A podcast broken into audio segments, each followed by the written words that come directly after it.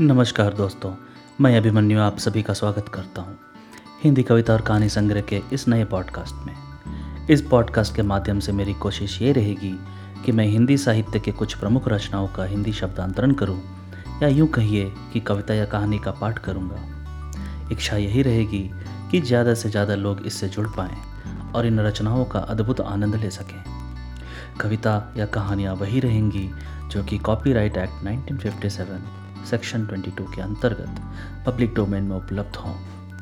तो आइए शुरू करते हैं।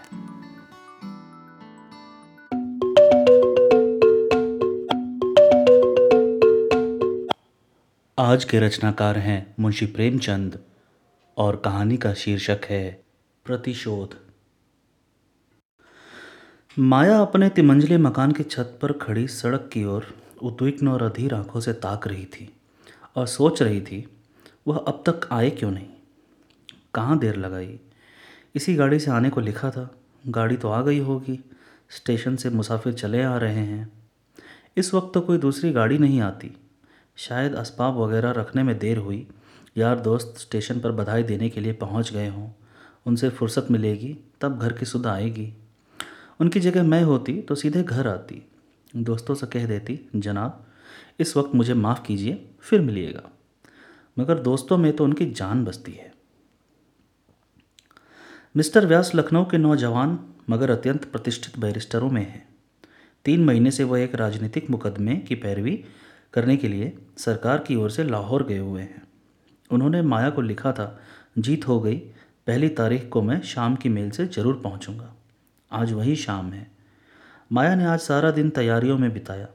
सारा मकान धुलवाया, कमरों की सजावट के सामान साफ़ कराए, मोटर धुलवाई। ये तीन महीने उसने तपस्या के काटे थे। मगर अब तक मिस्टर व्यास नहीं आए। उसकी छोटी बच्ची तिलोत्तमा आकर उसके पैरों में चिपट गई और बोली, अम्मा, बाबूजी कब आएँगे? माया ने उसे अपनी गोद में उठा लिया और चूम कर बोली, आते ही होंगे बेटी, गाड़ी तो कब की आ गई? तिलोत्तमा, मेरे लिए अच्छी गुड़िया लाते होंगे? माया ने कुछ जवाब न दिया। इंतज़ार अब गुस्से में बदलता जाता था। वह सोच रही थी, जिस तरह मुझे हज़रत परेशान कर रहे हैं, उसी तरह मैं भी उनको परेशान करूँगी। घंटे भर तक बोलूँगी ही नहीं, आकर स्टेशन पर बैठे हुए हैं। जलाने में उन्हें मज़ा आता है, यह उनकी पुरानी आदत है। दिल को क्या करूँ? नहीं, जी तो यही चाहता है कि जैसे वह मुझसे बेरुखी दिखलाते हैं, मैं उसी तरह उनकी बात ना पूछूँ। यकायक एक नौकर ने ऊपर आकर कहा बहू जी लाहौर से तार आया है। माया अंदर ही अंदर जल उठी। उसे ऐसा मालूम हुआ कि जैसे बड़े शोर की हरारत हो गई हो। बरबस ख्याल आया, सिवाय इसके और क्या लिखा होगा कि इस गाड़ी से ना सकूँगा। तार दे देना कौन मुश्किल है। मैं भी क्यों ना तार दे दूँ कि मैं एक महीने के लिए मैके जा रही हूँ? नौकर से कहा, तार लेकर जाकर कमरे में मेज पर रख दो। मगर फिर कुछ सोच कर उसने लिफाफा ले लिया और खोला ही था कि कागज़ हाथ से छूट कर गिर पड़ा। लिखा था, मिस्टर व्यास को आज दस बजे रात किसी बदमाश ने कत्ल कर दिया। कई महीने बीत गए, मगर खूनी का अब तक पता नहीं चला। खुफिया पुलिस के अनुभवी लोग उसका सुराग लगाने के फ़िक्र में परेशान हैं। खूनी को गिरफ़्तार करा देने वाले को बीस हज़ार रुपये इनाम दिए जाने का ऐलान करा दिया गया है। मगर कोई नतीजा नहीं। जिस होटल में मिस्टर व्यास ठहरे थे, उसी में एक महीने से माया ठहरी हुई है। उस कमरे से उसे प्यार सा हो गया है। उसकी सूरत इतनी बदल गई है कि अब उसे पहचानना मुश्किल है। मगर उसके चेहरे पर बेकसी या दर्द या पीलापन नहीं, क्रोध की गर्मी दिखाई पड़ती है। उसकी नशीली आँखों में अब खून की प्यास है और प्रतिशोध की लपट। उसके शरीर का एक एक कण प्रतिशोध की आँख से जला जा रहा है। अब यही उसके जीवन का ध्येय, यही उसकी सबसे बड़ी अभिलाषा है। उसके प्रेम की सारी निधि अब यही प्रतिशोध का आवेग है। जिस पापी ने उसके जीवन का सर्वनाश कर दिया, उसे अपने सामने तड़पते देख कर ही उसकी आँखें ठंडी होंगी। खुफिया पुलिस भय और लोभ, जाँच और पड़ताल से काम ले रही है, मगर माया ने अपने लक्ष्य पर पहुँचने के लिए एक दूसरा ही रास्ता अपनाया है। मिस्टर व्यास को प्रेत विद्या से लगाव था। उनकी संगति में माया ने कुछ आरंभिक अभ्यास किया था। उस वक्त उसके लिए यह एक मनोरंजन था, मगर अब यही उसके जीवन का संबल था। वह रोज़ाना तिलोत्तमा पर अमल करती थी और रोज बरोज अभ्यास बढ़ाती जाती थी। वह उस दिन का इंतज़ार कर रही थी जब अपने पति की आत्मा को बुलाकर उससे खूनी का सुराग लगा सकेगी। वह बड़ी लगन से, बड़ी एकाग्र चित्तता से अपने काम में व्यस्त थी। रात के दस बज गए थे। माया ने कमरे को अंधेरा कर दिया था और तिलोत्तमा पर अभ्यास कर रही थी। यकायक उसे ऐसा मालूम हुआ कि कमरे में कोई दिव्य व्यक्तित्व तो आया। बुझते हुए दीपक की अंतिम झलक की तरह एक रोशनी नज़र आई। माया ने पूछा, आप कौन हैं? तिलोत्तमा ने हंसकर कहा, तुम मुझे नहीं पहचानती।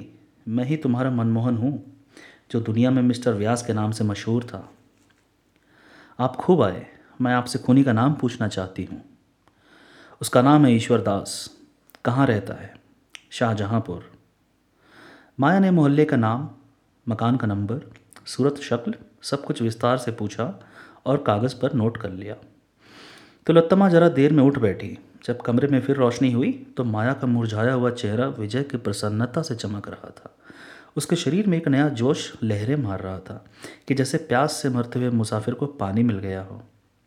उसी रात को माया ने लाहौर से शाहजहाँपुर जाने का इरादा कर लिया। रात का वक्त पंजाब मेल बड़ी तेज़ी से अंधेरी को चीरते हुए चली जा रही थी। माया एक सेकंड क्लास के कमरे में बैठी सोच रही थी कि शाहजहाँपुर में कहाँ ठहरेगी? कैसे ईश्वरदास का मकान तलाश करेगी और कैसे उससे खून का बदला लेगी? उसके बगल में तिलोत्तमा बेखबर सो रही थी। सामने ऊपर के बर्थ पर एक आदमी नींद में गाफिल पड़ा हुआ था। यकायक गाड़ी का कमरा खुला और दो आदमी कोट पतलून पहने हुए कमरे में दाखिल हुए। दोनों अंग्रेज़ थे। एक माया की तरफ़ बैठा और दूसरा दूसरी तरफ़। माया सिमट कर बैठ गई। इन आदमियों का यूँ बैठना उसे बहुत बुरा मालूम हुआ। वह कहना चाहती थी, आप लोग दूसरी तरफ़ बैठें, पर वही औरत जो खून का बदला लेने जा रही थी, सामने यह खतरा देखकर काँप उठी। वह दोनों शैतान उसे सिमटते देखकर और भी करीब आ गए। माया अब वहाँ ना बैठी रह सकी। वह उठकर दूसरे बर्थ पर जाना चाहती थी कि उनमें से एक ने उसका हाथ पकड़ लिया। माया ने ज़ोर से हाथ छुड़ाने की कोशिश करके कहा, तुम्हारी शामत तो नहीं आई है? छोड़ दे मेरा हाथ, सुअर! इस पर दूसरे आदमी ने उठकर माया को सीने से लिपटा लिया और लड़खड़ाती हुई जबान से बोला, वेल, हम तुमको बहुत सा रुपया देगा। माया ने उसे सारी ताकत से ढकेलने की कोशिश करते हुए कहा, हट जा हराम जादे वरना अभी तेरा सर तोड़ दूँगी। दूसरा आदमी भी उठ खड़ा हुआ और दोनों मिलकर माया को बर्थ पर लिटाने की कोशिश करने लगे। यकायक यह खटपट सुनकर ऊपर के बर्थ पर सोया हुआ आदमी चौंका और उन बदमाशों की हरकत देखकर उन पर कूद पड़ा। दोनों गोरे उसे देखकर माया को छोड़ उसकी तरफ़ झपटे और उसे घूसे मारने लगे। दोनों उस पर ताबड़तोड़ हमला कर रहे थे और वह हाथों से अपने को बचा रहा था। उसे वार करने का कोई मौका न मिलता था। यकायक उसने उचक कर अपने बिस्तर में से एक छुरा निकाल दिया और आस्तीने समेट कर बोला, तुम दोनों अभी अगर बाहर न चले गए तो मैं एक को भी जीता ना छोड़ूँगा। दोनों गोरे छुरा देखकर डरे, मगर वह भी निहत्ते न थे। एक ने जेब से रिवॉल्वर निकाल लिया और उसकी नली उस आदमी की तरफ़ करके बोला, निकल जाओ रास्कल माया थर थर काँप रही थी कि ना जाने क्या आफत आने वाली है, मगर खतरा हमारी छिपी हुई हिम्मतों की कुंजी है। खतरे में पड़कर हम भय की सीमाओं से आगे बढ़ जाते हैं और कुछ कर गुजरते हैं जिस पर हमें खुद हैरत होती है। वही माया जो अब तक थरथर काँप रही थी, बिल्ली की तरह कूद कर उस गोरे की तरफ़ लपकी और उसके हाथ से रिवॉल्वर खींचकर गाड़ी के नीचे फेंक दिया। गोरे ने खिसियाकर माया को दांत काटना चाहा, मगर माया ने जल्दी से हाथ खींच लिया और खतरे की जंजीर के पास जाकर उसे ज़ोर से खींचा। दूसरा गोरा अब तक किनारे खड़ा था। उसके पास कोई हथियार न था, इसलिए वह छुरी के सामने ना आना चाहता था। जब उसने देखा कि माया ने जंजीर खींच ली तो भीतर का दरवाज़ा खोलकर भागा। उसका साथी भी उसके पीछे पीछे भागा। चलते चलते छुरी वाले आदमी ने उसे इतने ज़ोर से धक्का दिया कि वह मुँह के बल गिर पड़ा। फिर तो उसने इतनी ठोकरें, इतनी लातें और इतने घूसे जमाए कि उसके मुँह से खून निकल पड़ा। इतने में गाड़ी रुक गई और गार्ड लालटेन लिया आता दिखाई दिया। मगर वह दोनों शैतान गाड़ी को रुकते देख बेतहाशा नीचे कूद पड़े और उस अंधेरे में न जाने कहाँ खो गए। गार्ड ने भी ज़्यादा छानबीन न की। और करता भी तो उस अंधेरे में पता लगाना मुश्किल था। दोनों तरफ़ खड्डे थे, शायद किसी नदी के पास थे। वहाँ दो क्या, दो सौ आदमी उस वक्त बड़ी आसानी से छिप सकते थे। दस मिनट तक गाड़ी खड़ी रही, फिर चल पड़ी। माया ने मुक्ति की सांस लेकर कहा, आप आज ना होते तो ईश्वर ही जाने मेरा क्या हाल होता। आपको कहीं चोट तो नहीं आई? उस आदमी ने छुरे को जेब में रखते हुए कहा, बिल्कुल नहीं। मैं ऐसा बेसुध सोया हुआ था कि उन बदमाशों के आने की खबर ही ना हुई। वरना मैं उन्हें अंदर पाँव ही न रखने दिया होता। अगले स्टेशन पर रिपोर्ट करूँगा। माया, जी नहीं, खामा खा की बदनामी और परेशानी होगी। रिपोर्ट करने से कोई फ़ायदा नहीं। ईश्वर ने आज मेरी आबरू रख ली। मेरा कलेजा अभी भी धड़ धड़ कर रहा है। आप कहाँ तक चलेंगे? मुझे शाहजहाँपुर जाना है। वहीं तक तो मुझे भी जाना है। शुभ नाम क्या है? कम से कम अपने उपकारक के नाम से तो अपरिचित ना रहूँ। मुझे तो ईश्वर दास कहते हैं। माया का कलेजा धक से हो गया। ज़रूर यह वही खूनी है। इसकी शक्ल सूरत भी वही है जो उसे बतलाई गई थी। उसने डरते डरते पूछा, आपका मकान किस मोहल्ले में है? मैं रहता हूँ। माया का दिल बैठ गया। उसने खिड़की से सर बाहर निकालकर एक लंबी सांस ली। हाय, खूनी मिला भी तो इस हालत में जब वह उसके एहसान के बोझ से दबी हुई है। क्या उस आदमी को वह खंजर का निशाना बना सकती है, जिसने बगैर किसी परिचय के सिर्फ़ हमदर्दी के जोश में ऐसे काढ़े वक्त में उसकी मदद की? जान पर खेल गया। वह एक अजीब उलझन में पड़ गई। उसने उसके चेहरे की तरफ़ देखा। शराफत झलक रही थी। ऐसा आदमी खून कर सकता है? इसमें उसे संदेह था। ईश्वर दास ने पूछा, आप लाहौर से आ रही हैं ना? शाहजहाँपुर में कहाँ जाइएगा? अभी तो कहीं धर्मशाला में ठहरूँगी, मकान का इंतज़ाम करना है। ईश्वर दास ने ताज्जुब से पूछा तो वहाँ आप किसी दोस्त या रिश्तेदार के यहाँ नहीं जा रही हैं? कोई ना कोई मिल ही जाएगा। यूँ आपका असली मकान कहाँ है? असली मकान पहले लखनऊ में था, अब कहीं नहीं है। मैं बेवा हूँ। ईश्वर दास ने शाहजहाँपुर में माया के लिए एक अच्छा मकान तय कर दिया। एक नौकर भी रख दिया। दिन में कई बार हाल चाल पूछने आता। माया कितना ही चाहती थी कि उसके एहसान न ले, उससे घनिष्ठता न पैदा करे, मगर वह इतना नेक, इतना बामुरवत और शरीफ था कि माया मजबूर हो जाती थी। एक दिन वह कई गमले और फर्नीचर लेकर आया, कई खूबसूरत तस्वीरें भी थी। माया ने त्योरिया चढ़ाकर कहा, मुझे साज सामान की बिल्कुल ज़रूरत नहीं, आप नाहक तकलीफ़ करते हैं। ईश्वर दास ने इस तरह लज्जित होकर कि जैसे उससे कोई भूल हो गई हो, कहा, मेरे घर में यह चीज़ें बेकार पड़ी थीं, लाकर रख दी। मैं इन टीम टाम की चीज़ों का गुलाम नहीं बनना चाहती। ईश्वरदास ने डरते डरते कहा, अगर आपको नागवार हो तो उठवा ले जाऊँ? माया ने देखा कि उसकी आँखें भर आई हैं, मजबूर होकर बोली, अब आप लेकर आए हैं तो रहने दीजिए, मगर आगे से कोई ऐसी चीज़ न लाइएगा। एक दिन माया का नौकर ना आया। माया ने आठ नौ बजे तक उसकी राह देखी। जब अब भी वह ना आया तो उसने जूठे बर्तन मांझना शुरू किया। उसे कभी अपने हाथ से चौका बर्तन करने का संयोग न हुआ था। बार बार अपनी हालत पर रोना आता था। एक दिन वह था कि उसके घर में नौकरों की एक पलटन थी। आज उसे अपने हाथों से बर्तन मांझने पड़ रहे हैं। तिलोत्तमा दौड़ दौड़ कर बड़े जोश से काम कर रही थी। उसे कोई फ़िक्र न थी। अपने हाथों से काम करने का, अपने को उपयोगी साबित करने का ऐसा अच्छा मौका पाकर उसकी खुशी की सीमा न रही। इतने में ईश्वर दास आकर खड़ा हो गया और माया को बर्तन मांझते देखकर बोला, यह आप क्या कर रही हैं? रहने दीजिए। मैं भी एक आदमी को बुलवाया देता हूँ। आपने मुझे क्यों ना खबर दी? राम राम, उठ जाइए वहाँ से। माया ने लापरवाही से कहा, कोई ज़रूरत नहीं, आप तकलीफ़ ना कीजिए, मैं अभी मांझ लेती हूँ। इसकी ज़रूरत भी क्या? मैं एक मिनट में आता हूँ। नहीं, आप किसी को ना लाइए। मैं इसे बर्तन आसानी धो लूँगी अच्छा तो लाइए, मैं भी कुछ मदद करूँ। यह कहकर उसने डोल उठा लिया और बाहर से पानी लाने दौड़ा। पानी लाकर उसने मंजे हुए बर्तनों को धोना शुरू किया। माया ने उसके हाथ से बर्तन छीनने की कोशिश करके कहा, आप मुझे क्यों शर्मिंदा करते हैं? रहने दीजिए, मैं अभी साफ़ किए डालती हूँ। आप मुझे शर्मिंदा करती हैं या मैं आपको शर्मिंदा कर रहा हूँ? आप यहाँ मुसाफिर हैं, मैं यहाँ का रहने वाला हूँ। मेरा धर्म है कि मैं आपकी सेवा करूँ।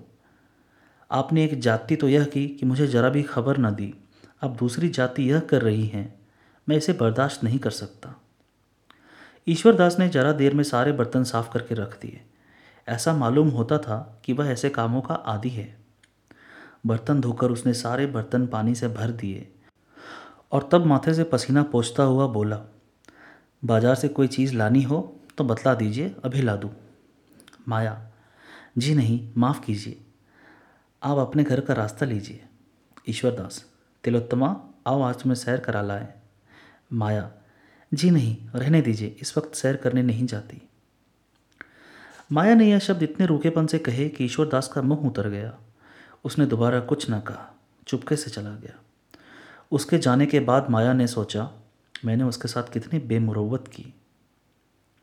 रेलगाड़ी की उस दुखद घटना के बाद उसके दिल में बराबर प्रतिशोध और मनुष्यता में लड़ाई छिड़ी हुई थी। अगर ईश्वरदास उस मौके पर स्वर्ग के एक दूत की तरह ना आ जाता तो आज उसकी क्या हालत होती? यह ख्याल करके उसके रोए खड़े हो जाते थे। और ईश्वरदास के लिए उसके दिल की गहराइयों से कृतज्ञता के शब्द निकलते। क्या अपने ऊपर इतना बड़ा एहसान करने वाले के खून से अपने हाथ रंगेगी लेकिन उसी के हाथों से उसे यह मनहूस दिन भी तो देखना पड़ा। उसी के कारण तो उसने रेल का वह सफ़र किया था।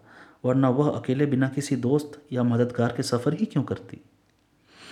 उसी के कारण तो आज वह वैधव्य की विपत्तियाँ झेल रही है और सारी उम्र झेलेगी। इन बातों का ख्याल करके उसकी आँखें लाल हो जाती, मुँह से एक गर्म आह निकल जाती और जी चाहता इसी वक्त कटार लेकर चल पड़े और उसका काम तमाम कर दे। आज माया ने अंतिम निश्चय कर लिया। उसने ईश्वरदास की दावत की थी, यही उसकी आखिरी दावत होगी। ईश्वरदास ने उस पर एहसान ज़रूर किए हैं, लेकिन दुनिया में कोई एहसान, कोई नेकी उस शोक के दाग को मिटा नहीं सकती। रात के नौ बजे ईश्वरदास आया तो माया ने अपनी वाणी में प्रेम का आवेग भरकर कहा, बैठिए, आपके लिए गर्म गर्म पूड़ियाँ निकाल दूँ? ईश्वरदास, क्या अभी तक आप मेरे इंतज़ार में बैठी हुई हैं? नाहा गर्मी में परेशान हुई। माया ने थाली परसकर उसके सामने रखते हुए कहा, मैं खाना पकाना नहीं जानती। अगर कोई चीज़ अच्छी ना लगे तो माफ़ कीजिएगा। ईश्वरदास ने खूब तारीफ़ करके एक एक चीज़ खाई। ऐसी स्वादिष्ट चीज़ें उसने अपनी उम्र में कभी ना खाई थी। आप तो कहती थी, मैं खाना पकाना नहीं जानती। तो क्या मैं गलत कहती थी? बिल्कुल गलत। आपने खुद अपनी गलती साबित कर दी। ऐसे खस्ते मैंने ज़िंदगी में कभी ना खाए थे। आप मुझे बनाते हैं। अच्छा साहब बना लीजिए। नहीं मैं बनाता नहीं, बिल्कुल सच कहता हूँ। किस किस चीज़ की तारीफ़ करूँ? चाहता हूँ कि कोई ऐप निकालो, लेकिन सोचता ही नहीं। अब कि मैं अपने दोस्तों की दावत करूँगा तो आपको एक दिन तकलीफ़ दूँगा। हाँ शौक से कीजिए, मैं हाजिर हूँ। खाते खाते दस बज गए। तिलोत्तमा सो गई। गली में भी सन्नाटा हो गया। ईश्वरदास चलने को तैयार हुआ तो माया बोली, क्या आप चले जाएँगे? क्या ना आज यहीं सो रही है? मुझे कुछ डर लग रहा है। आप बाहर के कमरे में सो रहिएगा। मैं अंदर आँगन में सो रहूँगी। ईश्वरदास ने क्षण भर सोचकर कहा, अच्छी बात है। आपने पहले कभी ना कहा कि आपको इस घर में डर लगता है, वरना मैं किसी भरोसे की बुढ़ी औरत को रात को सोने के लिए ठीक कर देता ईश्वरदास ने तो कमरे में आसन जमाया, माया अंदर खाना खाने लगी, लेकिन आज उसके गले के नीचे एक और भी ना उतर सका। उसका दिल ज़ोर ज़ोर से धड़क रहा था। दिल पर एक डर सा छाया हुआ था। ईश्वरदास कहीं जाग पड़ा तो उसे इस वक्त कितनी शर्मिंदगी होगी। माया ने कटार को खूब तेज कर रखा था। आज दिन भर उसे हाथ में लेकर अभ्यास किया। वह इस तरह वार करेगी कि खाली ही ना जाए। अगर ईश्वरदास जाग ही पड़ा तो जानलेवा घाव लगेगा। जब आधी रात हो गई और ईश्वरदास के खर्राटों की आवाज़ें कानों में आने लगी तो माया कटार लेकर उठी। पर उसका सारा शरीर काँप रहा था। भय और संकल्प, आकर्षण और घृणा एक साथ कभी उसे एक कदम आगे बढ़ा देती, कभी पीछे हटा देती। ऐसा मालूम होता था कि जैसे सारा मकान, सारा आसमान चक्कर खा रहा है। कमरे की हर एक चीज़ घूमती हुई नज़र आ रही थी, मगर एक क्षण में यह बेचैनी दूर हो गई और दिल पर डर छा गया। वह दबे पाँव ईश्वरदास के कमरे तक आई, फिर उसके कदम वहीं जम गए। उसकी आँखों से आँसू बहने लगे। आह, मैं कितनी कमज़ोर हूँ। जिस आदमी ने मेरा सर्वनाश कर दिया, मेरी हरी भरी खेती उजाड़ दी, मेरे लहलाते हुए उपवन को वीरान कर दिया, मुझे हमेशा के लिए आग के जलते हुए कुंडों में डाल दिया, उससे मैं खून का बदला भी नहीं ले सकती। वह मेरी ही बहनें थीं, जो तलवार और बंदूक लेकर मैदान में लड़ती थी दहकती हुई चिता में हँसते हँसते बैठ जाती थी। उसे उस वक्त ऐसा मालूम हुआ कि मिस्टर व्यास सामने खड़े हैं। और उसे आगे बढ़ने की प्रेरणा दे रहे हैं। कह रहे हैं, क्या तुम मेरे खून का बदला न लोगी? मेरी आत्मा प्रतिशोध के लिए तड़प रही है। क्या उसे हमेशा हमेशा यूँ ही तड़पाती रहोगी? क्या यही वफा की शर्त थी? इन विचारों ने माया की भावनाओं को भड़का दिया। उसकी आँखें खून की तरह लाल हो गईं। होठ दांतों के नीचे दब गए और कटार के हत्ते पर मुट्ठी बंध गई। एक उन्माद सा छा गया। उसने कमरे के अंदर पैर रखा मगर ईश्वरदास की आँखें खुल गई थी। कमरे में लालटेन की मध्यम रोशनी थी। माया की आहट पाकर वह चौका और सिर उठाकर देखा तो खून सर्द हो गया। माया प्रलय की मूर्ति बनी हाथ में नंगी कटार लिए उसकी तरफ़ चली आ रही थी। वह चारपाई से उठकर खड़ा हो गया और घबराकर बोला, क्या है बहन? यह कटार क्यों लिए हुए हो? माया ने कहा, यह कटार तुम्हारे खून की प्यासी है, क्योंकि तुमने मेरे पति का खून किया है। ईश्वरदास का चेहरा पीला पड़ गया। बोला, मैंने? हाँ तुमने। तुमने लाहौर में मेरे पति की हत्या की, जब वो एक मुकदमे की पैरवी करने गए थे। क्या तुम इसे इनकार कर सकते हो? मेरे पति की आत्मा ने खुद मुझे तुम्हारा पता बतलाया है। तो तुम मिस्टर व्यास की बीवी हो? हाँ मैं उनकी बदनसीब बीवी हूँ और तुम मेरा सुहाग लूटने वाले हो। गो, तुमने मेरे ऊपर एहसान किए हैं, लेकिन एहसानों से मेरे दिल की आग नहीं बुझ सकती। वह तुम्हारी खून से ही बुझेगी। ईश्वरदास ने माया की ओर याचना भरी आँखों से देखकर कहा, अगर आपका यही फैसला है तो लीजिए, यह सर हाजिर है। अगर मेरे खून से आपके दिल की आग बुझ जाए तो मैं खुद उसको आपके कदमों पर गिरा दूँगा। लेकिन जिस तरह आप मेरे खून से अपनी तलवार की प्यास बुझाना अपना धर्म समझती हैं, उसी तरह मैंने भी मिस्टर व्यास को कत्ल करना अपना धर्म समझा। आपको मालूम है, वह एक राजनीतिक मुकदमे की पैरवी करने लाहौर गए थे। लेकिन मिस्टर व्यास ने जिस तरह अपनी ऊँची कानूनी लियाकत का इस्तेमाल किया, पुलिस को झूठी शहादतों को तैयार करने में जिस तरह मदद की, जिस बेरहमी और बेदर्दी से बेकस और ज़्यादा बेगुनाह नौजवानों को तबाह किया, उसे मैं सह ना सकता था। उन दिनों अदालत में तमाशाइयों की बेनता भीड़ रहती थी। सभी अदालत से मिस्टर व्यास को कोसते हुए जाते थे। मैं तो मुकदमे की हकीकत को जानता था। इसलिए मेरी अंतरात्मा सिर्फ़ कोसने और गालियाँ देने से शांत ना हो सकती थी। मैं आपसे क्या कहूँ? मिस्टर व्यास ने आँख खोलकर समझ बूझकर झूठ को सच साबित किया और कितने ही घरानों को बेचिराग कर दिया। आज कितनी माएँ अपने बेटों के लिए खून के आँसू रो रही हैं। कितनी औरतें रंडापे की आग में जल रही हैं। पुलिस कितनी ही जातियाँ करे, हम परवाह नहीं करते। पुलिस से हम इसके सिवा और कुछ उम्मीद नहीं रखते। उसमें ज़्यादातर जाहिल शोहदे लुच्चे भरे हुए हैं।